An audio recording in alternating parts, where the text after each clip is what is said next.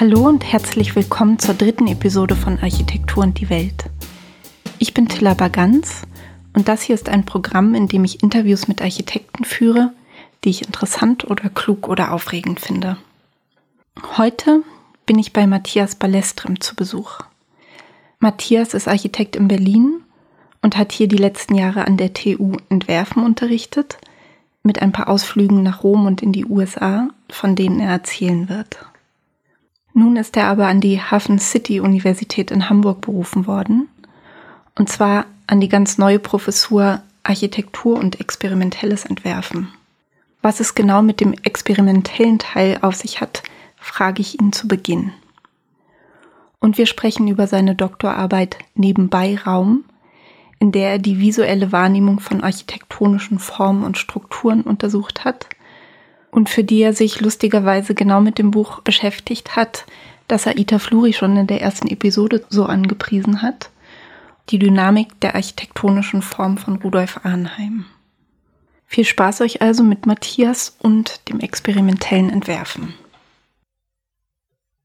Ja, ich weiß gar nicht, ob das, ja, das werden wir jetzt mal sehen. Das ist wahrscheinlich schon experimentell. Ähm, aber das, ich bin mir noch nicht so sicher, ob ich das schon richtig im Griff habe, was das eigentlich ist, experimentelles Entwerfen.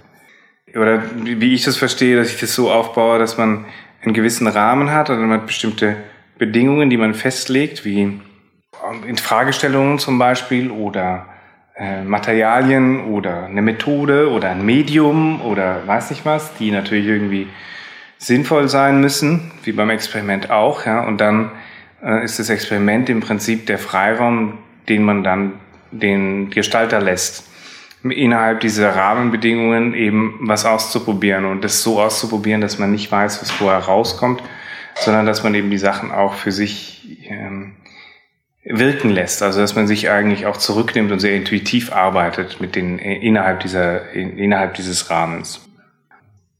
Was für Aufgaben gibt es da jetzt für die Studierenden am Anfang?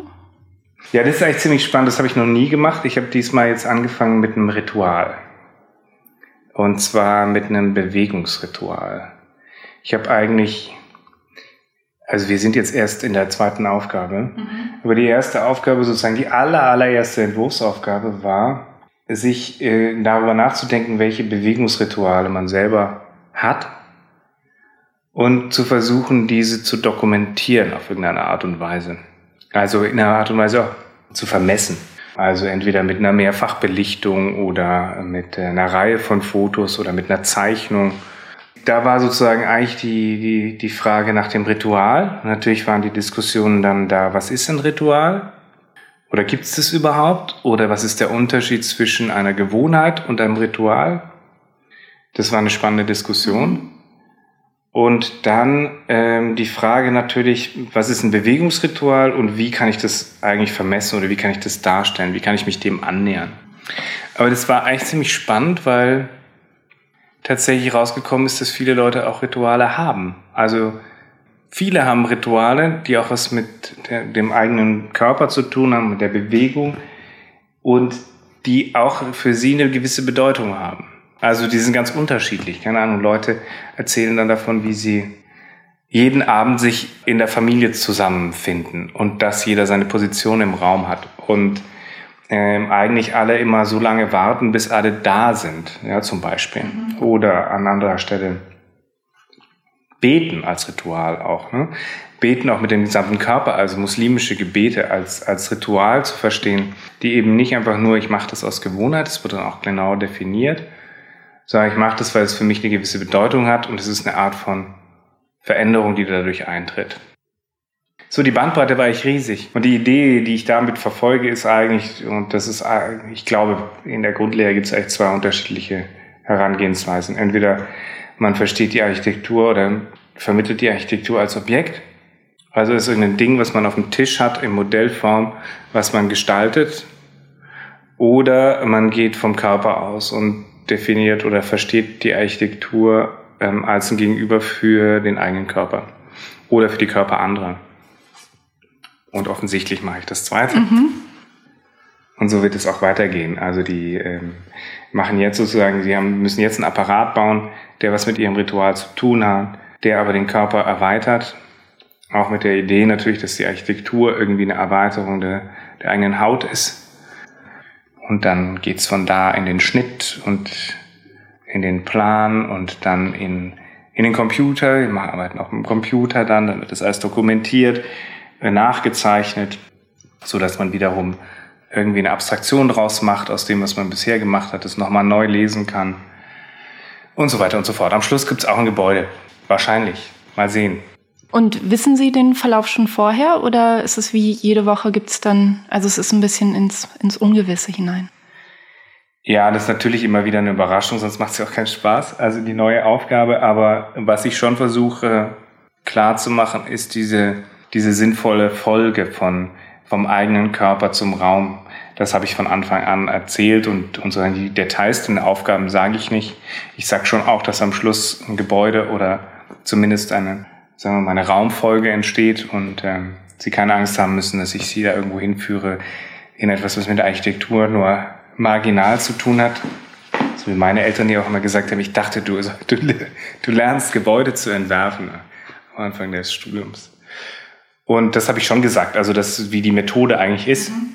Und ähm, wir haben uns da am Anfang auch vorgestellt, weil es drei unterschiedliche Methoden eigentlich gibt. Und, und, äh, und jetzt so die einzelnen Aufgaben, wie die dann im Detail sind, das sage ich nicht vorher bei so einem ersten Semester, da geht's ja dann schon wirklich gleich um die Frage, worum geht's eigentlich oder und was will man beibringen, dass wenn man einsteigt, schon ein Gefühl dafür bekommt im Studium.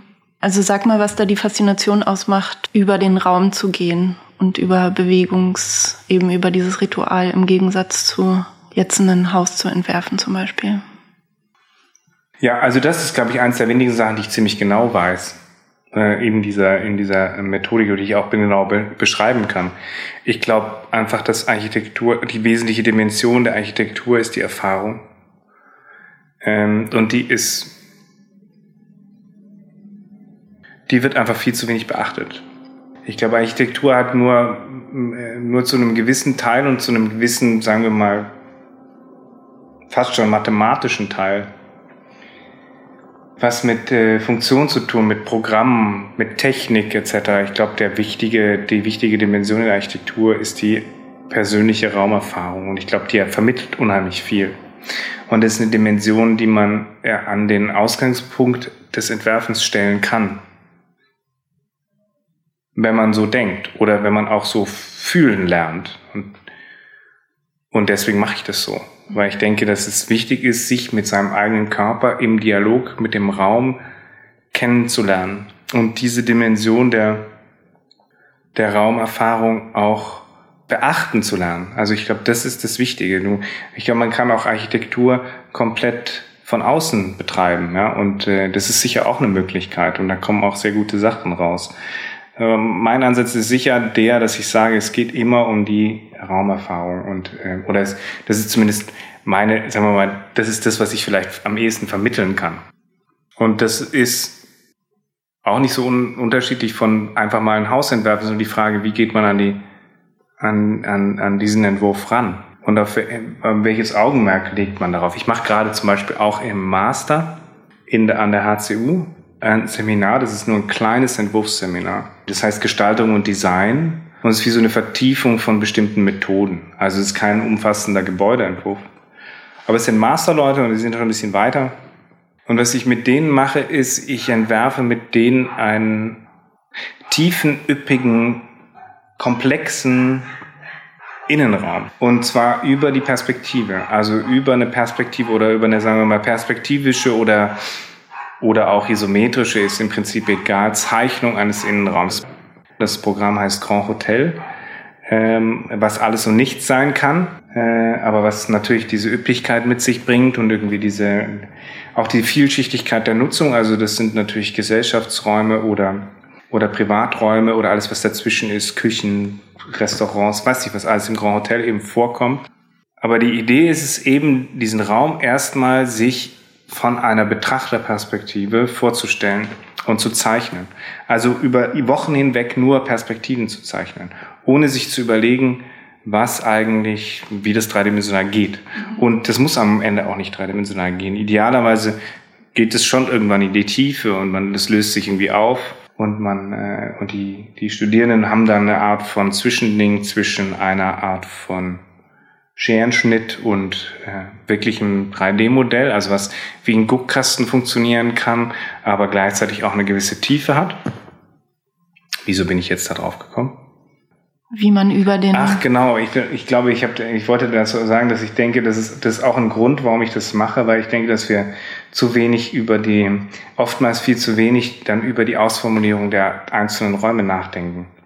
Also, dass wir dann im Endeffekt irgendwann auch im Studium vor allem froh sind, wenn äh, der Raum mit den richtigen Quadratmetern ähm, und den richtigen Öffnungen, sagen wir mal, irgendwie gezeichnet ist oftmals bei den Innenraum-Renderings man aber auch so eine gewisse, ähm, insgesamt bei der Architektur oftmals so eine gewisse ja, Ideenlosigkeit feststellt. Ja, also wo man sagt, ja, jetzt mache ich halt irgendwie noch ein, ich keine Ahnung, mache ich noch ein paar Materialien dahin, stelle ich noch ein schönes Fahrrad rein und, und einen Perserteppich an den Boden und das Ding ist irgendwie fertig. Aber es ist eigentlich im Prinzip ist der Raum immer noch nur ein Container. Und es gibt ja so viele, heute haben wir uns ich weiß auch nicht warum. Doch, genau, wir haben uns in der, in der, in der Uni hier so ein Analyseseminar zusammen mit Rainer Hehl. Da waren zwei, zwei Gebäude, die, sie, die wir genauer, die analysiert werden sollen, war das Auditoriumgebäude von Sullivan in Chicago und das alte Wertheim mit dem Kern von Messel hier aus Berlin, also das am Leipziger Platz stand.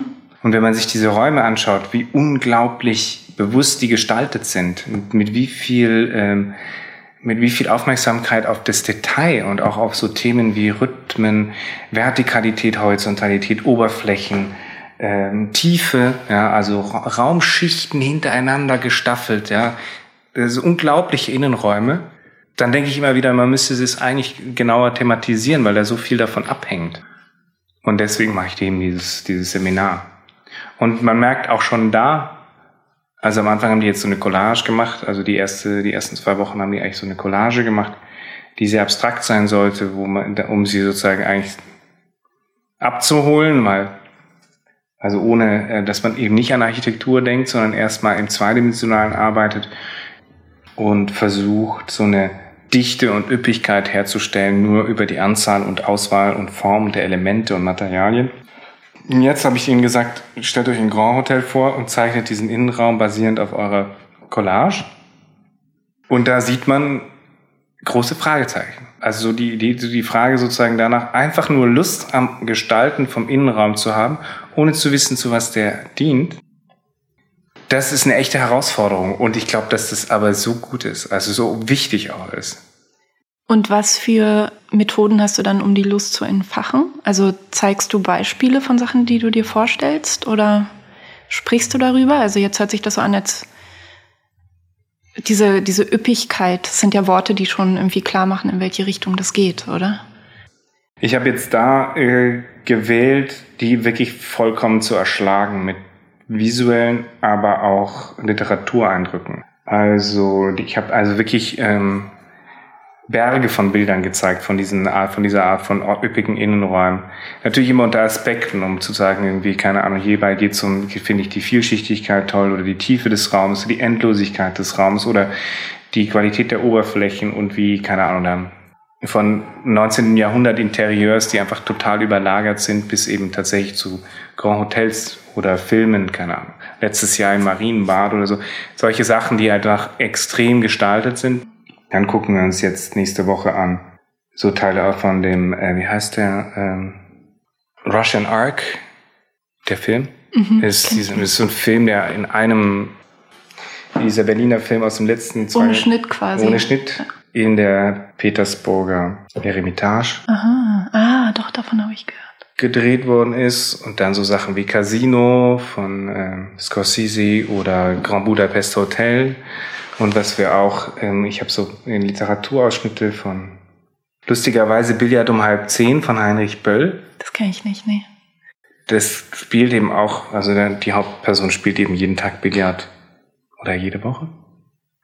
Auf jeden Fall immer Billard um halb zehn in einem Hotel äh, einer Stadt. Das ist eben auch ein Hotel und da wird immer wieder aus Sicht zum Beispiel des Portiers über das Hotel nachgedacht und was die Eigenschaften von Hotel sind. Und wie man, also das ist ganz stark atmosphärisch. Zum Beispiel, wie man eben wie man eben eigentlich schon hören kann, dass sich da jemand äh, das Leben genommen hat in einem. Und diese Selbstmörder, die immer, man weiß schon, die kommen fröhlich an und kaum lässt man sie alleine, schneiden sich die Pulsadern auf und oder die Idee, dass man im Restaurant in einem Grand Hotel sich auch was einpacken lassen kann, ohne dass irgendjemand mit der Wimper zuckt, weil das natürlich dazugehört und wie das mit der Diskretion ist. Und, und, äh, und eben auch, wie viel, das, da wird eben viel von dem Leben erzählt, in, im, im, im Grand Hotel, wie viele unterschiedliche Tätigkeiten eigentlich da stattfinden und auch dieses, diese Vorstellung, dass das eben so eine Art von unheimlich geschäftiger Raum ist, ja, äh, entsteht da. Und was ich jetzt entdeckt habe, lustigerweise, habe ich, ich glaube, darüber bin ich überhaupt auf die Idee gekommen, habe ich gelesen jetzt im Sommer äh, von äh, Josef Roth, Hotel Savoy. Mhm. Was erzählt eigentlich auch ganz viel über so ein Grand Hotel. Er ist eigentlich Rückkehrer aus dem Krieg und ist erst einmal wieder in der Zivilisation und geht in dieses Hotel und erzählt aber eben auch, wie in den obersten Stocken, Stöcken, also im achten und im siebten Stock, die ganzen armen Leute wohnen und sozusagen unten die reicheren Leute, also auch wie so ein Querschnitt durch so die Gesellschaft, dieses ganze Hotel funktioniert und und wie es so einen geheimen Eigentümer oder Manager gibt, der äh, von dem keiner weiß, wie er aussieht, der aber immer Briefe irgendwo hinterlässt und der Liftboy, der eigentlich so der, der gemeine Türsteher ist und eigentlich alle Fäden in der Hand hat. All diese Sachen, ja, und wie das alles irgendwie immer, und dann die Bar, die versteckt an einem Ende ist, wo, äh, wo eben Mädchen feilgeboten werden und von, von den Honneurs der Stadt, die dann sich da treffen und sich beklagen. Dann kommt die Revolution, alles Ende Erster Weltkrieg sollte das wahrscheinlich sein, ehrlich gesagt dann entsteht die Revolution und, und die, die werden alle, sollen alle den Kopf kürzer gemacht werden. Aber alles spielt eben eigentlich um dieses Hotel herum und die Schicksale der einzelnen Leute. Und man sieht eigentlich wirklich vor dem geistigen Auge diese unterschiedlichen Kammern, in die sie sich zurückziehen, aber so einen großen Raum, in dem die alle immer die Treppen hoch und runter und die Aufzüge hoch und unten ist der Hotel, der Hotelier und ich weiß nicht was. Also viele Bilder, mhm. Filme, Literatur, und in dem Fall überhaupt keine Theorie, weil die gibt es, glaube ich, nicht. Über Innenräume gibt es ganz wenig in der mhm. Architektur. Es gab jetzt, es gibt ein, wir haben auch mal äh, eine Kooperation gemacht hier von der TU mit, äh, mit Delft. Die hat damals der Kai Grüne, ich weiß gar nicht, ob du den kennst, eingetütet, weil der mal in Rotterdam war. Und in Delft, an der TU Delft, gibt es einen Lehrstuhl, der war damals verwaist der sich mit, in, in, äh, mit Public Interiors beschäftigt. Und da gibt es einen, ähm, Pimlott heißt der, Mark Pimlott. Der hat eins der jüngsten Bücher geschrieben über Public Interiors. Äh, ist ziemlich spannend. Und es gibt aber sonst kaum was. Also es gibt auch, es gibt so ein bisschen Literatur, meistens von Holländern, erstaunlicherweise die sich offensichtlich viel Gedanken darüber machen, was so ein öffentlich, was so öffentliche Innenräume sind. Ich bin jetzt auf öffentliche Innenräume gekommen, obwohl es erstmal nur um Innenräume und naja, es geht ja aber auch um diese Geschäftigkeit gibt es ja eigentlich nur in zumindest halböffentlichen Innenräumen. Genau. Und in einer dieser, jetzt weiß ich nicht mehr genau, wer das geschrieben hat, aber da gibt es eben auch so eine Definition von öffentlichem Innenraum, der erweitert es eben entgegen dieser Idee davon, dass öffentliche Räume 24 Stunden für jeden zugänglich sein müssen, was ja eigentlich so eine gängige äh, Definition von öffentlichen Räumen ist. Der sagt eben, nein, es ist sozusagen eigentlich ein, äh, diese Innenräume sind öffentliche Innenräume, die haben aber Filter. Also Restaurants, da gehen nicht alle rein. Ne? Es ist eine gefilterte Öffentlichkeit, aber trotzdem sind sie für ihn öffentliche Räume, weil es eben so eine Art von unkontrolliertem Mix auch ergeben kann und vor allem, weil sie an ihrer Peripherie, und das finde ich echt den spannendsten Gedanken, an ihrer Peripherie, also an den Schwellen zu, zur, zur Straße oder zur Mall oder zu was Gott immer äh, oder zum Foyer eines Gebäudes oder sowas, da äh, sozusagen sind, das sind super spannende Punkte für die Öffentlichkeit, weil da eben eine gefilterte Öffentlichkeit auf eine ungefilterte Öffentlichkeit treffen kann und dadurch eigentlich schon viel mehr Informationen da ist, als wenn der öffentliche Raum, wenn man völlig im öffentlichen Raum da ist. Man kann sich viel besser einschätzen gegenseitig und dadurch entsteht irgendwie schon der Anfang eines Austauschs. Dadurch, dass ich weiß, ich betrete diesen Raum, diese anrüchige Bar oder sowas, ja, ähm, gibt schon die erste Einschätzung. Man ist schon ein bisschen übers äh, Anonyme hinaus. Mich fasziniert dieser Gedanke von diesen, von, von so charaktervollen Räumen. Sehr. Also ich, ich da denke ich immer wieder drüber nach, gerade in der in der Diskussion darüber, dass die Räume jetzt, also jetzt viel Diskussion darüber, dass die Gebäude in Zukunft unheimlich anpassungsfähig sein müssen. Und und äh, weil unsere Lebensformen sich wahnsinnig ausdifferenzieren und deswegen eigentlich die Nutzungsanforderungen entsprechend ausdifferenziert sind, also ständig sich verändern, rapide sich in der Stadt vor allem verändern und die, die Gebäude eigentlich dieses all das ermöglichen müssen, was da von ihnen verlangt wird, auf eine gewisse Art und Weise, dann sollen sie ja idealerweise Nutzungsmischungen beherbergen, damit die Urbanität auch gerechtfertigt ist.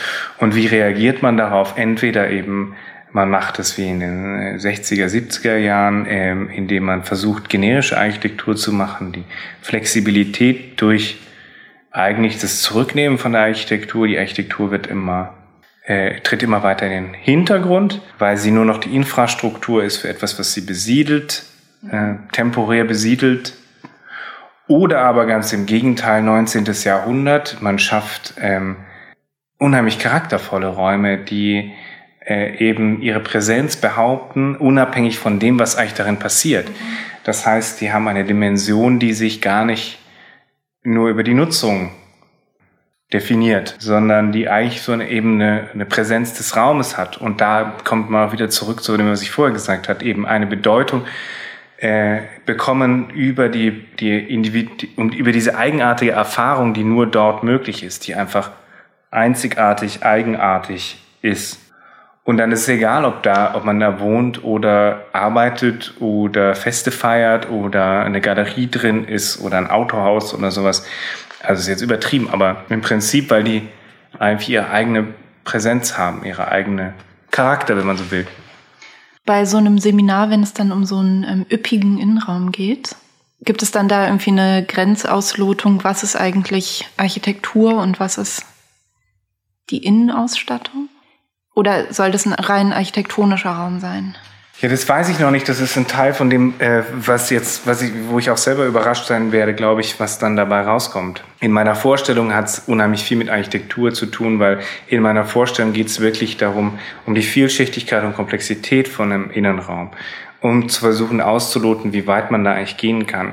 Deswegen auch die Zeichnung, weil die Zeichnung natürlich erstmal viel weiter gehen kann als die Realität. Du, also man kann ja diese eine, eine Vielschichtigkeit und Komplexität erfinden. Und das Vielschichtigste und Komplexeste, was es so an Innenraumdarstellungen gibt und was wir immer wieder zitieren, sind die Carceri von, von Piranesi, ja, wo man eigentlich aus dem tiefsten, untersten Winkel hoch bis irgendwie fast schon irgendwie in die Idylle außerhalb der Kerker eben schauen kann und man erahnt und es ist endlos, aber es kann glaube ich noch viel mehr sein. Ich glaube, man kann noch viel mehr in der Zeichnung haben. Das ist das, was mich interessiert. Aber es ist natürlich bei so einem äh, Seminar, ich kann ja nicht alles vorgeben, ich will ja auch nicht alles vorgeben. Es ist ja auch ein Raum, den ich schaffe als Lehrer, äh, in den sich die Leute selber entwickeln und natürlich auch ihre eigenen Weichen stellen dabei. Und die Möglichkeit muss es meiner Meinung nach immer geben, gerade wenn wir über die Universität sprechen. Ich glaube, ich bin keiner, der denkt, dass ähm, die Architektur Uni das Studium eine Ausbildung ist. Ich, ich zucke mal zusammen, wenn es heißt, wir, haben, äh, wir machen da eine Ausbildung. Das sehe ich nicht, sondern es ist ein Rahmen, in dem man sich zusammen mit den äh, mit den Studierenden hinein entwickelt, ja, und man selber hatte setzt den Rahmen und dann passiert aber irgendwas und deswegen weiß ich nicht, was dabei rauskommt. Also es kann natürlich sein, dass sich jemand in irgendwelche Samtoberflächen äh, verliebt und und das gibt nur, dann am Ende ist es nur eine Wand und so. Ich werde die natürlich pushen, dass sie sagen, dass es heißt, dass es tatsächlich um, weil ich ihnen auch sage, man hat im Studium nicht oft die Möglichkeit, sich mit komplexen, vielschichtigen, üppigen Innenräumen zu beschäftigen. Das kommt eigentlich nie vor. Also nutzt die Gelegenheit. Jetzt könnt ihr es machen und ihr könnt es ausreizen. Und es gibt keine Anforderungen, dass ähm, der Raum nachhaltig tagesbelichtet äh, und äh, die und die Quadratmeterzahl haben, sondern es geht nur darum, einfach mal einen üppigen, dichten, vielschichtigen Innenraum zu machen. Macht's einfach, ja. So. Mhm. Und die Zeichnungen sind es, das sind 2D-Zeichnungen, aber im Computer oder per Hand? Können Sie sich ausdenken. Okay. Man merkt, dass der Computer also in der, in der ersten, in dieser Collage-Phase waren die Sachen, die am Computer gemacht worden sind, teilweise schwierig, weil äh, ich bin wirklich kein, ich habe keine Angst vor dem Computer. Ich benutze den Computer wahnsinnig gern und auch viel. Aber ähm, beim Zeichnen merkt man das, ich finde, man zeichnet, auch wenn man entwirft, man merkt es immer, äh, dass der Computer zu präzise Informationen braucht. Und ähm, dass das einen oft hindert, schnell, intuitiv äh, und, äh, und gut zu arbeiten, ne? weil man eigentlich Entscheidungen, viel zu viele Entscheidungen treffen muss. Was natürlich nicht der Fall ist, wenn man einfach drei, vier Stifte hat oder irgendwie ein, Stückchen Papier, was man schneidet und klebt oder sowas. Das geht einfach, da muss man eigentlich wenig Entscheidungen treffen. Man kann die Hand laufen lassen und das ist bei solchen Sachen, glaube ich, ganz wichtig. Äh, und ich stelle es denen trotzdem frei, weil ich finde auch eine Collage-Technik, wenn man eine Collage macht, natürlich kann man auch am Computer eine Collage machen. Beim Computer gibt's halt, dass du immer wieder zurückgehen kannst, ne? Bei der Zeichnung oder wenn du eine Collage machst, im, geklebt. Dann geht es nicht. Dann kannst du eigentlich kann nur vorwärts machen. Ja, oder man kann neu anfangen natürlich auch. Das ist aber mühsam. Das Witzigste, was mir gerade passiert ist im ersten Semester, war, dass ein, als Student hat gesagt, ja, ich habe mich hier gezeichnet, ich habe aber den Kopf, äh, ich, äh, wenn man mich hier so sieht, ich habe mich da so gezeichnet bei meinem Bewegungsritual, ich habe den Kopf aber so ein bisschen gebeugt. Das aber nur deswegen, weil das Blatt da zu Ende war. Ich habe nicht mehr drauf gepasst. Äh, und es hat so lange gedauert, dass ich nicht nochmal anfangen wollte. Das ist aber ein Phänomen bei Comiczeichnern, glaube ich auch. Dass wenn die sich diese Vorlagen machen, das ganz oft siehst du dann, dass es wie noch so ins Fenster reingequetscht ist. Echt? Weil man sich da nicht traut abzuschneiden. Hm? Das ist mir noch nicht aufgefallen, aber ich bin kein Comic. -Ex. Nee, ich habe mal mit einer Comiczeichnerin zusammengewohnt. Ach so, okay. Hat das gesagt. Ja, nee, also da, ich glaube, ich glaube, man kann das am Computer schon auch erreichen. Man kann auch entwerfen am Computer, wenn man so eine Art von, also ich glaube, entwerfen funktioniert, wow, ich das muss echt aufpassen, was ich da sage. ähm, aber ich glaube, die entscheidenden Phasen im Entwerfen, dann, wenn es richtig gut wird, sind die, wo das Medium verschwindet. Also wo man nicht mehr merkt, in welchem Medium man arbeitet. Weil man äh, durch das Medium, das Medium wird irgendwie transparent, kann man sagen. Also man schaut praktisch durch, ist egal ob man einen Stift in der Hand hält und das ist Papier, sondern das, das verschwindet praktisch, sondern es geht eigentlich, man ist in einem Raum, in dem man tatsächlich dann entwirft und ob man da mit der Maus was macht oder mit der, oder oder Graupappe schneidet und die zusammenklebt, ist im Prinzip egal. Man muss nur zu dem Punkt kommen, wo, dieses, wo das Medium tatsächlich verschwindet und nicht irgendwie im Vordergrund bleibt. Und das braucht, glaube ich, Übung. Und deswegen ist natürlich so, dass man, wenn ich jetzt den allen Studierenden sage, die sich im, über ihr Studium gewisse Expertisen erarbeitet haben, auch ihre eigenen Medien erarbeitet haben und dann schon im Master sind, kurz bevor der Masterarbeit, und sie dann zwinge, eine gewisse Technik zu verwenden.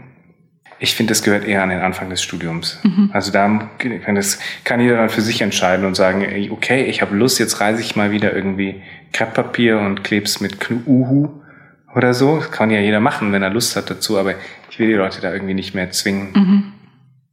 Und hast du das irgendwann mal ausprobiert mit dem Zwingen? Was? Einfach, einfach als Gegensatz, weil man ja immer vom Gefühl her denken würde, es ist sehr viel weniger Freiheit, wenn es Vorgaben gibt. Das ist das endlose Thema beim Aufgabenstellen. Und ich habe festgestellt, es geht immer in die eine oder die andere Richtung.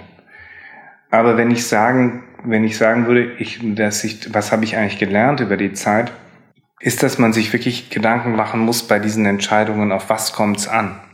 Und die Rahmenbedingungen müssen, glaube ich, sich darauf, die Rahmenbedingungen, die streng sind und und äh, bei einer Aufgabenstellung, die müssen sich natürlich auf das Ziel ausrichten. Die dürfen nicht beliebig streng sein. Also wenn ich eine Layout-Vorgabe mache, nur damit es am Schluss gut aussieht ähm, und vergleichbar ist, ja, dann äh, habe ich vielleicht das Ziel, dass daraus eine Publikation wird und ich die Publikation, wenn ich die machen will, dann muss es irgendwie, äh, dann müssen die Sachen auch vergleichbar sein. Sonst brauche ich diese Layout-Vorgabe Vorgabe nicht, sonst wird sie einfach nur hohler Formalismus, ja. Und äh, wenn ich eben zum Beispiel so eine Technik vorgebe, dann muss mit dieser Auswahl der Technik ein Ziel verfolgt werden. Also wenn ich eine Aufgabe habe, ein 1, äh, wenn ich weiß, dass ich ein 1 zu 1 Projekt mache, das aus, jetzt sind wir wieder bei den Holzlatten, gemacht werden muss, dann macht es Sinn, diese Vorgaben zu geben und zu sagen, man kann nur mit Holzlatten arbeiten oder auch in anderen Kontexten, man kann nur auf einem DIN A3-Blatt mit Bleistift zeichnen für diese Aufgabe.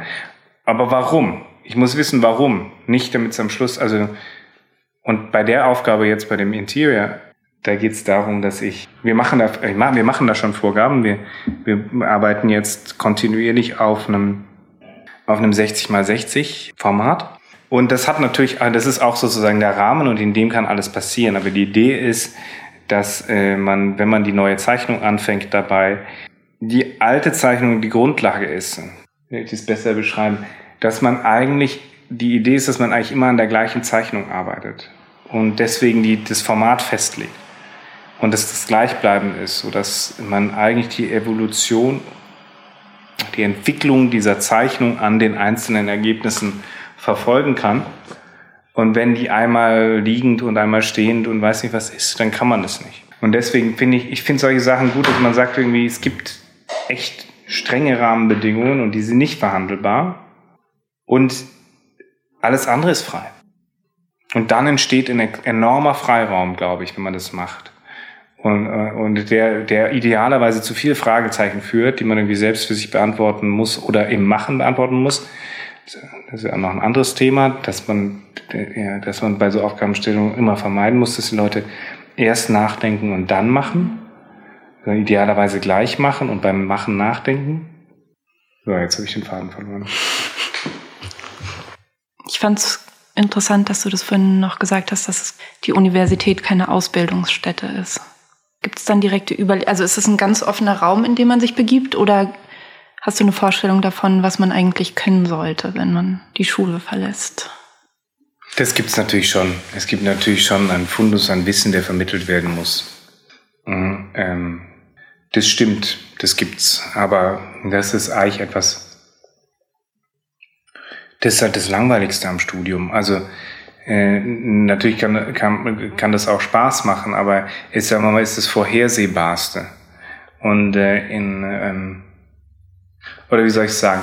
Also ich glaube, in dem, in dem Grundkurs, auch in der, im Bachelor, den ich jetzt mache im ersten Semester, da gibt es natürlich ähm, Lernziele, die erreicht werden müssen. Natürlich müssen die Leute am Schluss also vom banalsten Grundrisse und Schnitte zeichnen können und ein äh, Grundlagenwissen für über Konstruktion und Materialien haben und ähm, einen Einblick in die Theorie und ein bisschen Geschichte und weiß nicht was. Also es gibt natürlich viel, was man da vermitteln muss und was dabei auch rauskommen sollte. Aber das Entscheidende ist ja, wie werden die Leute zu Architekten oder Architektinnen? Und das ist ja eine persönliche Entwicklung. Das heißt, eigentlich muss der, das Augenmerk, also ich glaube in Architektur, für mich ist Architektur nach wie vor ein gestalterisches Fach. In erster Linie ein technisches Fach auch, aber in erster Linie ist es ein gestalterisches Fach. Und Gestalter muss man werden, indem man sich persönlich entwickelt. Und darauf muss man ähm, sich konzentrieren, indem man, oder andersrum, die, die Einzel die Studierenden müssen sich darauf konzentrieren können, Gestalter zu werden. Und das können sie nur, indem sie den Freiraum haben, sich selbst zu entwickeln. Und da kann der, dann kann die Lehre äh, kein Abhaken von bestimmten Inhalten sein, sondern die muss eben diesen Freiraum ermöglichen. Immer einen engen auf. Also ich bin, klar, ein Architekturstudium, und das haben wir auch selber erlebt, gerade bei euch im Jahrgang auch, ich, will immer Simon Menges ist ein gutes Beispiel dafür, schafft auch den Freiraum, sich in eine andere Richtung zu entwickeln. Hm, und äh, das ist auch gar kein Risiko, sondern ja auch so gedacht. Aber warum ich das sage, ist, dass ich sage, ich, man muss schon immer aufpassen, dass man äh, in der Disziplin bleibt bei dem, was man da tut. Also dass, am dass der Architekt eben entwirft und äh, plant und es um Gebäude und Räume geht, idealerweise auch um Räume, die irgendwie genutzt werden kann.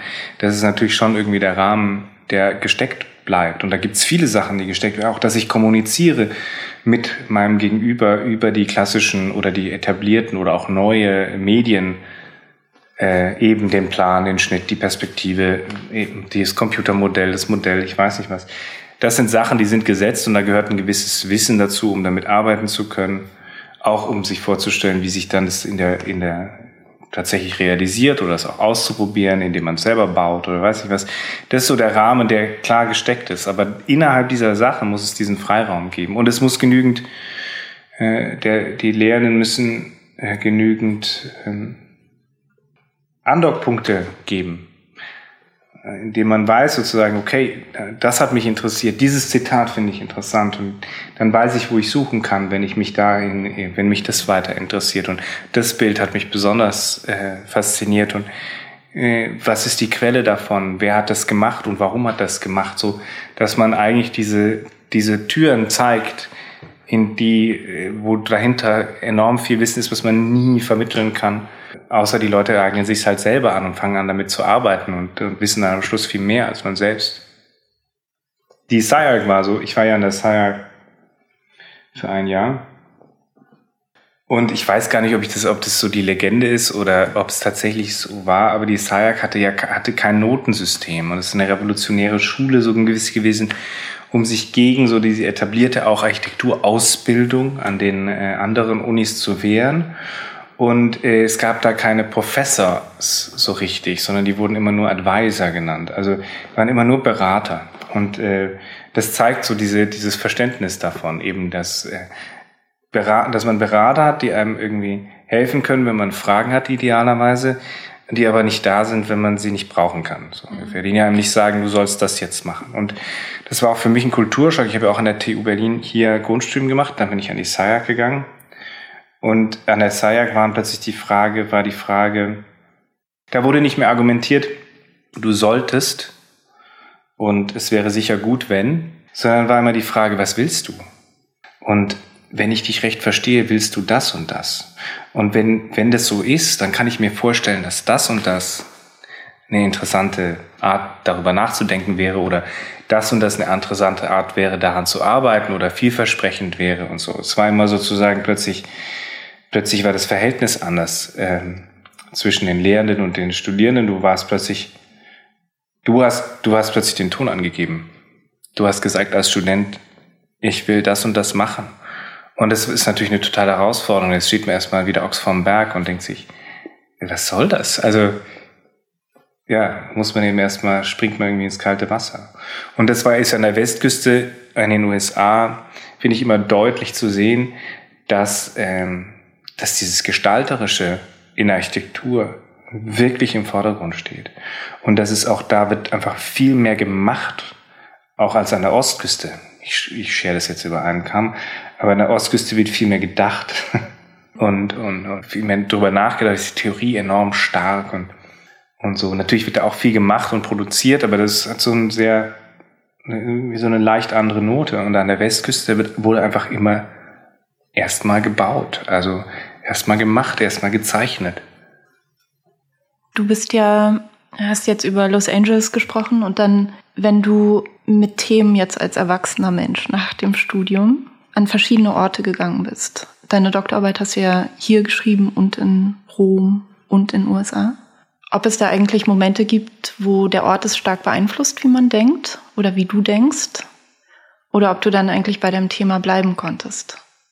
Oder ist es sowieso schon so eine klare Aufgabenstellung, an der du gearbeitet hast, dass die Einflüsse von außen nicht mehr so relevant sind? Also kann, kann ich sofort sagen, dass Rom natürlich einen extremen Einfluss hat. Und ich überlege ja, ob das irgendwie an anderen Orten auch so war. Ich glaube eher, also so schnell geantwortet, nein. Ich glaube, Rom hat einen extremen Einfluss. Aber Cornell, wo ich auch war, ich glaube, in Cornell war ich nicht lang genug, ehrlich gesagt. Ähm, da habe ich jetzt nicht das Gefühl, da ich schon, da war ich schon sehr fokussiert auf die Themen, die ich mitgebracht habe und vielleicht hatte die, aber hatte ich auch nicht genug Zeit. Los Angeles hat einen extremen Einfluss gehabt auf das, wie ich denke und auch wie man, ja, ich weiß nicht, so ein Ort ist ja auch, wie man sich fühlt, wie man den Tag verbringt und so weiter, alles ändert sich. Und natürlich auch der Kontext der, der Dinge, die einen umgeben in so einer Stadt. Und der ist natürlich in Rom extrem. Und extrem anders, als man es als zeitgenössischer Architekt oder Architekturdenker gewohnt ist. Das ist ja alles, was interessant ist, mindestens 100 Jahre alt. Oder sagen wir mal fast alles, was interessant ist, ist mindestens 100 Jahre alt. Ja, also ich glaube, Rom hat äh, extrem viel Einfluss darauf gehabt, wie ich ähm, Architektur verstehe, weil gerade wenn ich jetzt viel über Gestaltung spreche, dann ist natürlich das, äh, äh, dann ist Rom natürlich ein Beispiel dafür, für Epochen und Zeiten in der Architektur, wo die Gestaltung wirklich das absolut Wichtigste war, alles andere eigentlich völlig unwichtig. Äh, und äh, das, wie es, nicht wie es aussieht, sondern auch wie es ist, also wie es gemacht, wie es, also wie es gezeichnet, wie es ähm, geformt ist, so wichtig ist, gerade im Barock und auch in der Renaissance, diese beiden Zeiten ja für Rom extrem wichtig sind. Und es beeinflusst einen schon, weil die Qualität halt auch groß ist. Und dann bist du mit der, mit der Doktorarbeit dahin gegangen? Warst du da noch am Anfang im Prozess oder? Also weißt du, hat es dann Einfluss direkt darauf, worüber du nachdenkst in der Arbeit? Ja, also in meiner Doktorarbeit sieht man das, glaube ich, auch. Wir haben zwei, zwei Gebäude, mit denen ich mich viel beschäftigt habe. Das sind aus Rom und die habe ich auch da dann irgendwie erst aufgetan. Das ist San Carlo von Borromini und Santa Constanza, ähm, dieses Mausoleum, was zur Kirche geworden ist, sind ja zwei, ne, die habe ich natürlich ständig vor Augen dann gehabt und konnte die auch mir genau anschauen.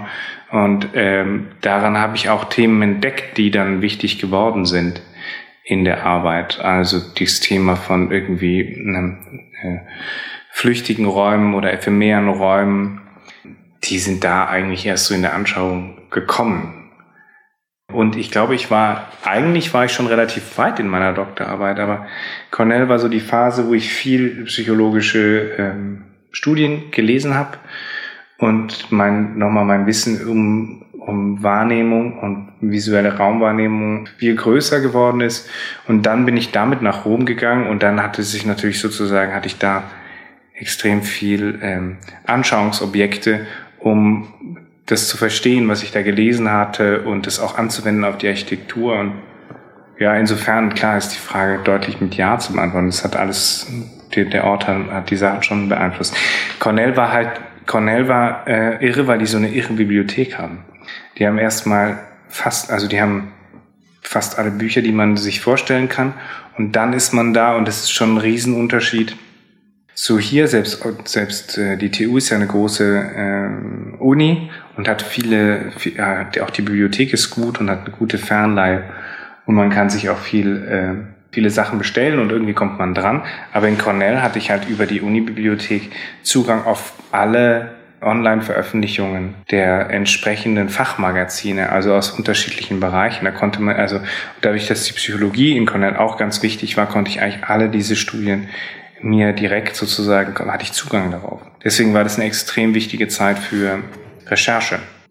Ich habe nur gedacht, irgendwie, ähm, du hast ja bevor du hingegangen bist, schon mal diesen Vortrag über San Carlo gehalten. Das ist es so? Mhm. Kann ich sagen.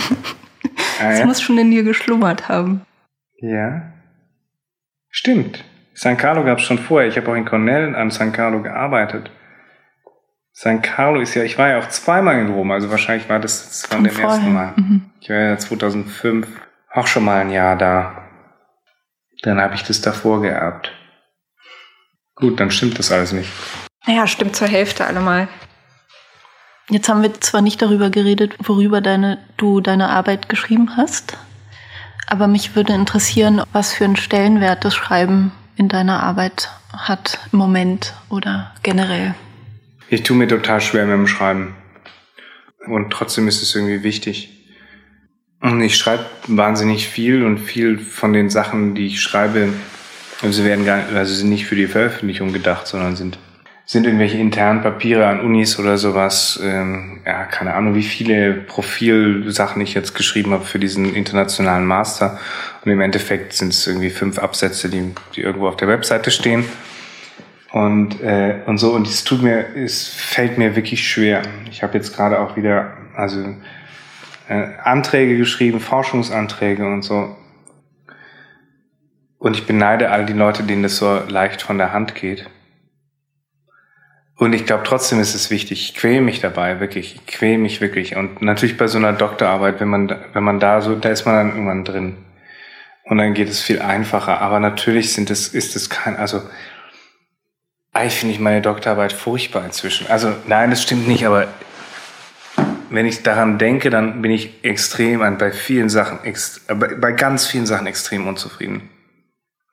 Und der literarische Stil gehört da auch dazu. Mhm. Also es gibt so, äh, gibt so Sachen, die ich in, immer noch, wenn ich da reinschaue, denke mir, ach, das ist eigentlich ganz gut gelungen. Aber es gibt viele Dinge, wo ich denke, echt, der Wortschatz ist äh, viel zu begrenzt dafür.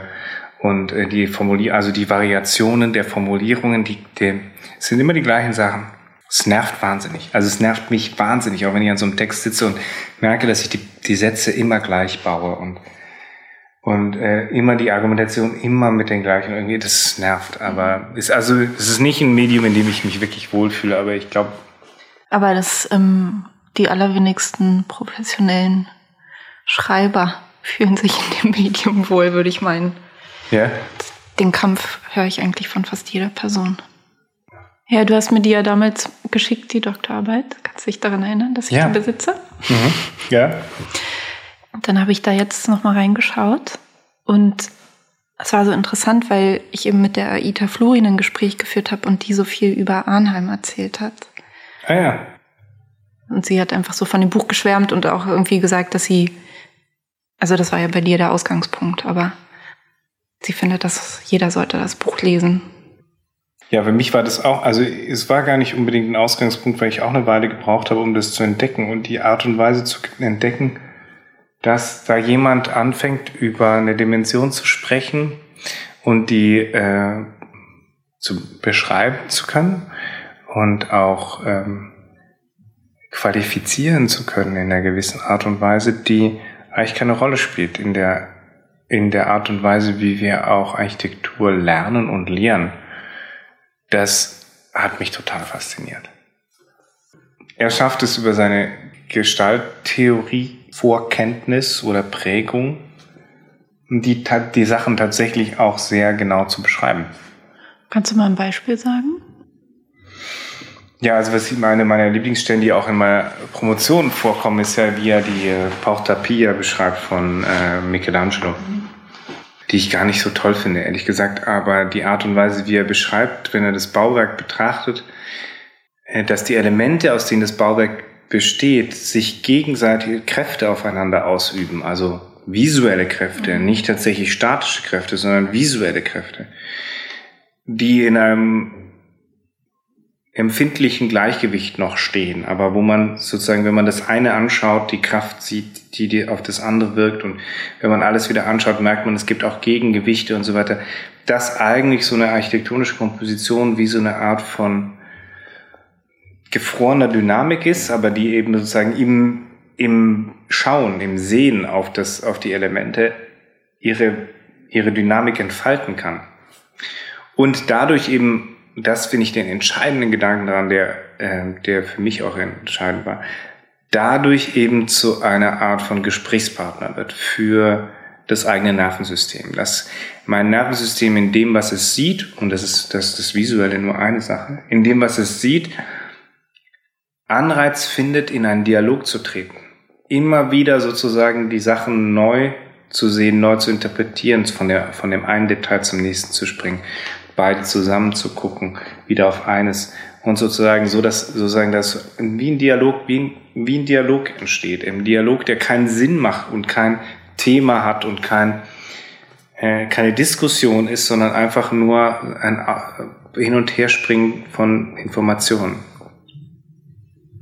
was dann wiederum der Ausgangspunkt ist für den Gedanken, dass wir als Menschen einfach immer mit unserem Körper im Dialog mit unserer Umgebung sind, sein müssen, um uns zu verorten, was wiederum dann zu dem Gedanken führt, dass die Architektur eben auch entsprechend, wenn wir sie schon für uns selbst gestalten, diesem Anspruch an einem Austauschpartner, einem Dialogpartner irgendwie gerecht werden muss.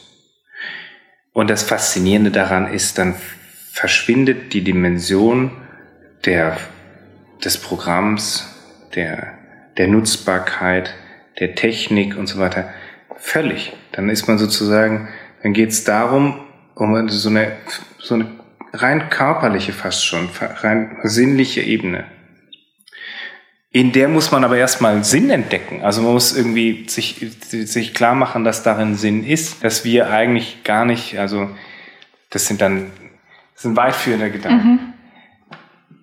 Das heißt, dass wir den, den Austausch mit unserer Umgebung brauchen, den sinnlichen Austausch unserer Umgebung brauchen, um überhaupt in der Welt anzukommen, mit der Welt umgehen zu können. Jeder individuell, also jeder da, wo er aufwächst, lernt natürlich was anderes. Aber dieser Austausch ist wichtig, damit wir überhaupt interagieren können. Und wenn man dann weitergeht in die Theorie der Verkörperung, dann wird das Argument interessant, dass die Art und Weise, wie wir äh, es gelernt haben, mit unserer Umgebung in Austausch zu treten, äh, das heißt, dieses körperliche Wissen, was wir uns aneignen und was wir, mit dem wir auch immer ständig uns neu trainieren, die Grundlage sein könnte dafür, wie wir denken. Dass also Gedankenmodelle im Prinzip davon abhängen, was wir körperlich erlebt haben. Weil alles, was wir sozusagen übertragen, aus äh, zu einem abstrakten Gedanken übertragen, zu einem Gedankenkonzept übertragen, seinen Ursprung irgendwie in einer körperlichen, in einem körperlichen Erleben haben muss. Ja, da hast du das Beispiel geschrieben mit dem Oben, ne? Von Oben George Lakoff. Ja. Genau. Hey, das, du hast es richtig gelesen. Ja. Dass man eigentlich, egal in was für einer Position sitzend, liegend, stehend, sich im Raum befindet, dass man dann immer weiß, wo oben ist. Und das, also er spricht ja eigentlich über Metaphern in der Sprache, ne? wie da die Bilder herkommen, aber dann in dem Zusammenhang gibt es mal ein räumliches, eine räumliche Herleitung von der Metapher. Genau. Und ist, wenn man sagt irgendwie sowas wie, ich, ich sitze da zwischen den Stühlen, dann hat das, dann ist es so eine starke ähm, körperliche Erinnerung, die da ausgelöst wird. Und keine Ahnung, wie man sich das vorstellt, aber es hängt davon ab, was man schon mal erlebt hat. Es hängt von diesem Gefühl ab, zwischen den Stühlen zu sein und zwischen irgendwas zu sein, was in der Architektur eine extrem wichtige Rolle spielt. Wie viele unterschiedliche Arten von dazwischen sein haben wir eigentlich schon erlebt, aber was sind die prägenden und was sind die wichtigen und wie übertragen wir diese, diese persönliche Erfahrung, die wir gemacht haben in der Architektur, dann auf das Konzept, auf so Konzepte wie eben ich befinde mich da irgendwie in so einem komischen Zwischenraum oder sitze zwischen den Stühlen oder solche Sachen, ja. Und bei diesen, bei dem Nachgehen von den Fragestellungen als Entwerfer und Architekt, hast du da, also kannst du vielleicht mal erzählen, was für eine Vorstellung von Architektur dabei aufkommt oder was für eine Qualität von Architektur du da erforschst, ob es schon Vorstellung von einer Manifestation im Raum davon gibt? Nee, ich glaube ehrlich gesagt, das gibt es nicht. Ich glaube, es gibt eine Art von äh, Beschreibung von den Eigenschaften der Räume, die da entstehen. Oder ist die Frage jetzt danach, was meine persönliche Einstellung dafür ist? Oder ist es was Generelles nein, oder ist meine nein, persönliche nee, es ist schon deine persönliche Vorstellung. Also weil. Ach so, das ist viel einfacher. Das ist viel einfacher. Da kann ich schon sagen, dass mich natürlich an Architektur oder an der Architekturgestaltung die Vieldeutigkeit interessiert. Entschuldigung. Ja, mich interessiert auf jeden Fall die Vielfalt, die Vieldeutigkeit von ähm, Architektur und die Studien, die ich mache. Jetzt, oder äh, so Zeug zum Beispiel da, das ist alles das dreht sich alles um äh, mehrfache Lesbarkeit von Elementen und irgendwie kann ich mich da total drin verlieren. Das sind natürlich keine Architekturen eigentlich, ja, sondern es sind eher Strukturen. Ähm, ist aber nicht so weit weg von der Architektur. Und das ist ja etwas, was ich in der letzten Zeit, wenn ich dazu komme, immer wieder mache, dass ich eigentlich gar nicht, also ich mache mach selten noch Wettbewerbe, sondern, sondern eben eher Studien, um solche Themen genauer zu gucken. Und da geht es jetzt um, äh, um Transparenzen und die, also das Lustigste ist eigentlich, dass das Ding hier ist eigentlich das erfolgreichste, obwohl es eigentlich ziemlich hässlich ist. ähm, aber es ist ja auch wie so eine Art von Prototyp. Ne? Mhm. Aber das hat eine, also es hat eine wirkliche starke das hat eine, also durch dieses schwarz, schwarze, doppelte teilweise und einfach genommene Ding gibt es da so viele Lesarten. Mhm. Was bei den farbigen Sachen und diesen schrägen Sachen überhaupt nicht eintritt. Und das ist die Qualität auf jeden Fall, die, ich da, die mich fasziniert. Ja. Ähm, und die, die ich immer eigentlich in den meisten Sachen, die ich gemacht habe, immer untersucht habe. Und lustigerweise war das ja auch was, was ich bei, das ist ja so ein Korea-Ding hier. So eine ah, ja, ja. Korea-Studie. Genau. Und, äh, und das war etwas, das Korea war eins der Punkte, wo ich gemerkt habe, ich muss mich da irgendwie mehr mit beschäftigen. Und das war ja dann der Auspunkt, da habe ich gesagt, ich höre jetzt auf im Büro, ich gehe jetzt mal nach Home, ich schaue mal, was passiert. Und dann bin ich irgendwie an die Uni gegangen, habe angefangen zu promovieren, weil ich wusste, weil ich auch, das hat mich einfach nicht losgelassen. Das habe ich eigentlich im meine, meine Diplomarbeit habe ich mich da auch mit beschäftigt. Und dann äh, ist es, bin ich halt ins Büro gegangen und habe gearbeitet ohne Ende und dann ist es irgendwie verloren gegangen oder verschütt gewesen und dann kam es halt irgendwann wieder. Und es ist immer noch so, dass ich immer denke, man müsste sich eigentlich viel mehr noch, ich müsste mich viel mehr da noch beschäftigen und viel mehr auch über den Schritt, den Schritt nachdenken, wie manifestiert sich das dann eigentlich tatsächlich in gebauter Architektur und wie kann man als Architekt solche Themen überhaupt mit in eine Praxis nehmen. Boah, aber ich habe ja noch ein paar Jahre. Und dann, wenn du ähm, das rausgefunden hast, dann warst du? Hm. Das weiß ich nicht. Das weiß ich wirklich nicht. Also bauen ist, ist nicht äh, im Moment auf jeden Fall nicht äh, an mein, ähm, meine erste Priorität. Und wenn sich das ergibt, bald mal wieder irgendwie, dann freue ich mich äh, unter bestimmten Bedingungen. Aber, aber es ist sicher nicht meine erste Priorität im Moment. Und da, weil es zu wenig um die Sachen geht, die dich interessieren, oder?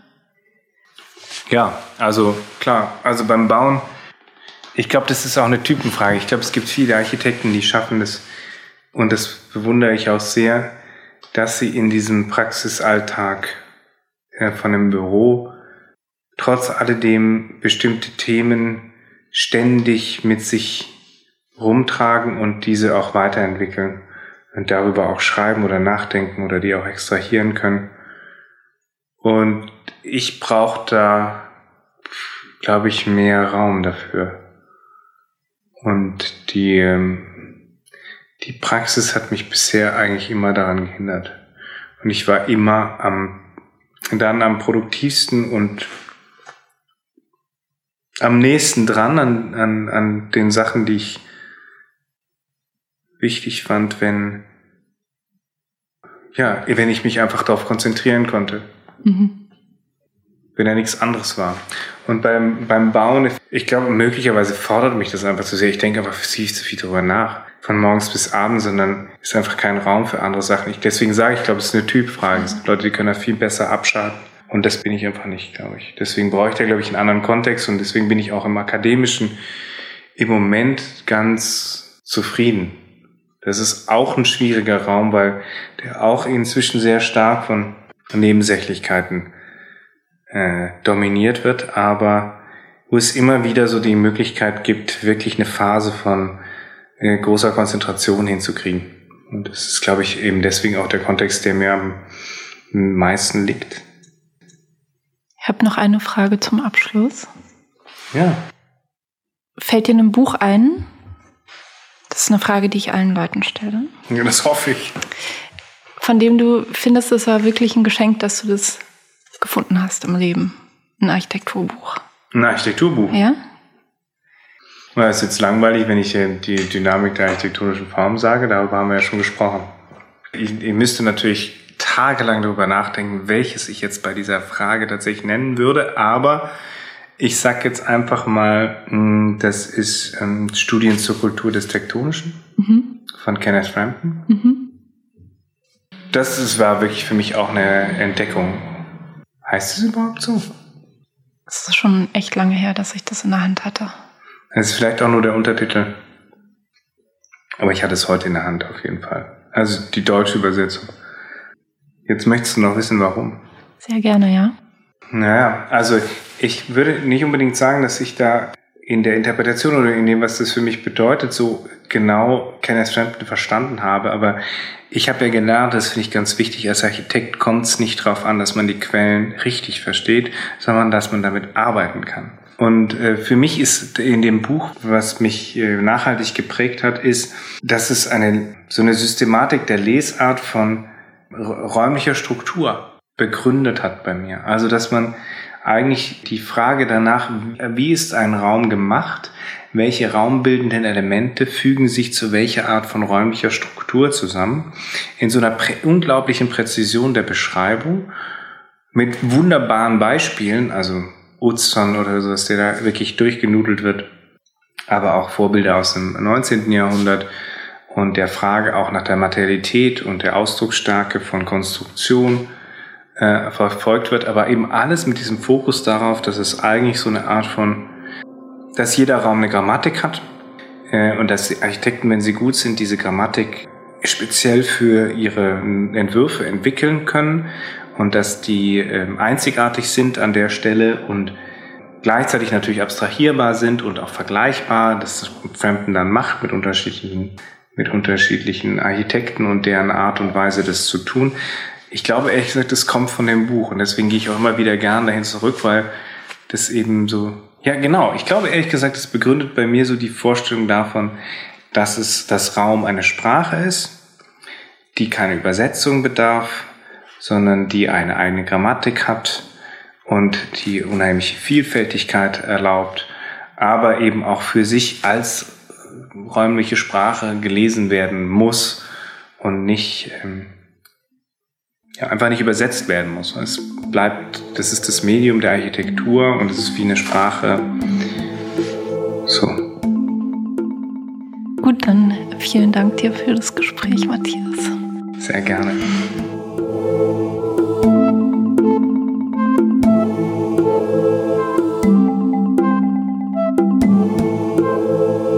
Das war Architektur und die Welt mit Matthias Ballestrem. Vielen Dank ihm nochmal für das Gespräch und vielen Dank euch fürs Zuhören.